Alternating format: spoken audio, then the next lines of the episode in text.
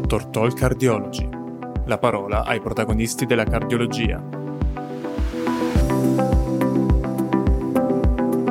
Sebbene arrivare a una diagnosi di amiloidosi cardiaca da transtiretina sia oggi più semplice che in passato, grazie alla disponibilità di un algoritmo diagnostico non invasivo, molti casi sono ancora aggravati da un importante ritardo diagnostico.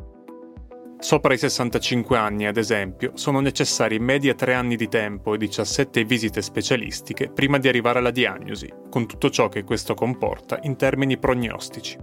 Nel caso dei pazienti più anziani, poi, la gestione clinica richiede spesso di fare ulteriori valutazioni.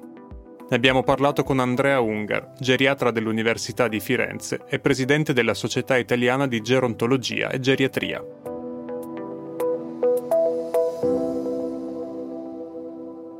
Qual è il problema? Il problema è che l'anziano è un paziente diverso, è un paziente nel quale noi dobbiamo in tutte le patologie, ma in particolare in ambito cardiogeriatrico, e questo sta venendo fuori sempre di più, dobbiamo inquadrarlo da un punto di vista funzionale, con una valutazione multidimensionale che ci dia in particolare il grado di performance fisica di questo paziente che eh, noi dobbiamo inquadrare meglio per avere una sua prognosi.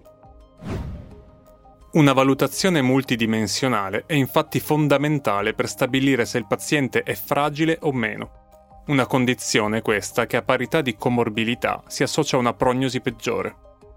Se abbiamo delle scale anche molto semplici visive, tipo la Clinical Frailty Scale, che è molto usata, che mi distingue il paziente dal robusto a fortemente disabile, ma abbiamo le test di performance, nell'ambito cardiovascolare si usa molto la velocità del cammino e la Short Physical Performance Battery, che è una scala molto semplice che si tratta di far alzare e sedere un paziente a una sedia, farlo camminare per 4 metri e fargli fare uno standing, che mi dà un punteggio da 0 a 12. Bene, questo stratifica la prognosi a parità di malattia in maniera formidabile, quindi molto importante per le decisioni che dobbiamo prendere per i nostri pazienti, magari molto anziani, perché poi mettiamo un limite, anziano oggi sopra i 75 anni, fino a 75 anni non si è anziani.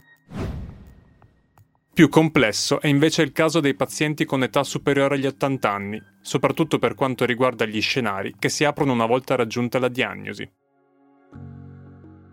Tutto questo diventa estremamente importante per le decisioni di trattamento, perché chiaramente, come ho detto in precedenza, se lo stato funzionale e la fragilità fanno la prognosi, questo mi consente di decidere di iniziare oppure no un trattamento, magari un trattamento che oggi, come sappiamo, è impegnativo anche da un punto di vista economico, quando effettivamente questo ha un suo senso, quando soprattutto non è futile. Come decidere sulla futilità del trattamento? Non sulla base del dell'età cronologica. L'età cronologica è ageistica. Se tu hai 85 anni ma sei funzionalmente autonomo e non fragile, bene, hai davanti un'aspettativa di vita che fa sì che è giusto iniziare un trattamento. Questo ovviamente non lo è se sei molto fragile, ma non perché io non voglio curare il paziente fragile, ma perché la sua prognosi non è fatta dal cuore, la prognosi del paziente anziano con amiloidosi cardiaca da transtiretina dipende quindi soprattutto dalla presenza o meno di una condizione di fragilità. L'età anagrafica, di conseguenza, non è un fattore sufficiente a stabilire l'eleggibilità al trattamento, che dovrebbe invece dipendere da una valutazione multidimensionale basata sull'età biologica e lo stato funzionale del paziente.